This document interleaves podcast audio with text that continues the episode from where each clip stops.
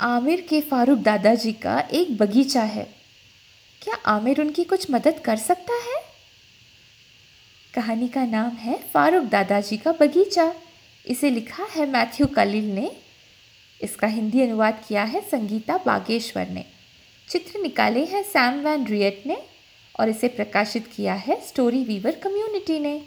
ये कहानी आपको सुना रही हूँ मैं, आपकी मोनाली मासी नासिक से। शहर के बीच घरों, ईंटों और गारे से घिरा आपको फारूक दादाजी का बगीचा मिलेगा। आमिर हफ़्ते में एक बार दादाजी से मिलने आता है। वह पत्तियों और फूलों और पेड़ों से बेहद प्यार करता है। आमिर पौधों को पानी देने में मदद करता है। खाद बनाने में भी वो मदद करता है।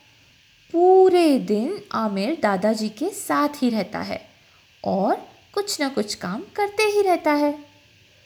जब उनका काम पूरा हो जाता है तो वे फल की दावत खाते हैं।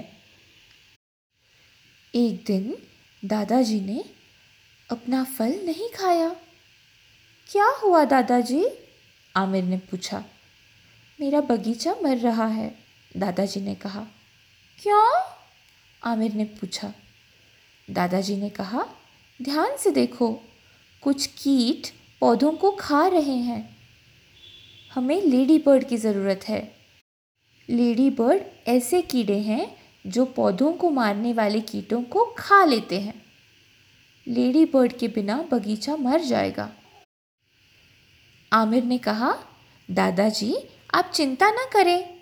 मैं एक या दो लेडी बर्ड तो ज़रूर ले आऊँगा। पूरे एक हफ़्ते तक आमिर ने इधर उधर देखा और खोजा। उसे खेल के मैदान में एक लेडी बर्ड मिला। दुकान पर दो और, पार्क में तीन और टीवी के पीछे चार। अगले हफ़्ते आमिर फारूक दादाजी से मिलने गया और उन्हें दस कीड़ों का जार दिखाया। ओहो, ये तो बहुत बढ़िया काम किया है तुमने। ओहो, वाकई तुमने बहुत बढ़िया काम किया है आमिर। दादाजी ने आँखों के आँसू पहुँचते हुए कहा। दादाजी बहुत खुश थे और लेडी बर्ड्स बहुत भूखे। लेडी बर्ड्स ने कीटों को खा लिया और बगीचा खिल गया। उस दिन से फारूक दादाजी के बगीचे ने वो ही किया जो बगीचों को करना चाहिए।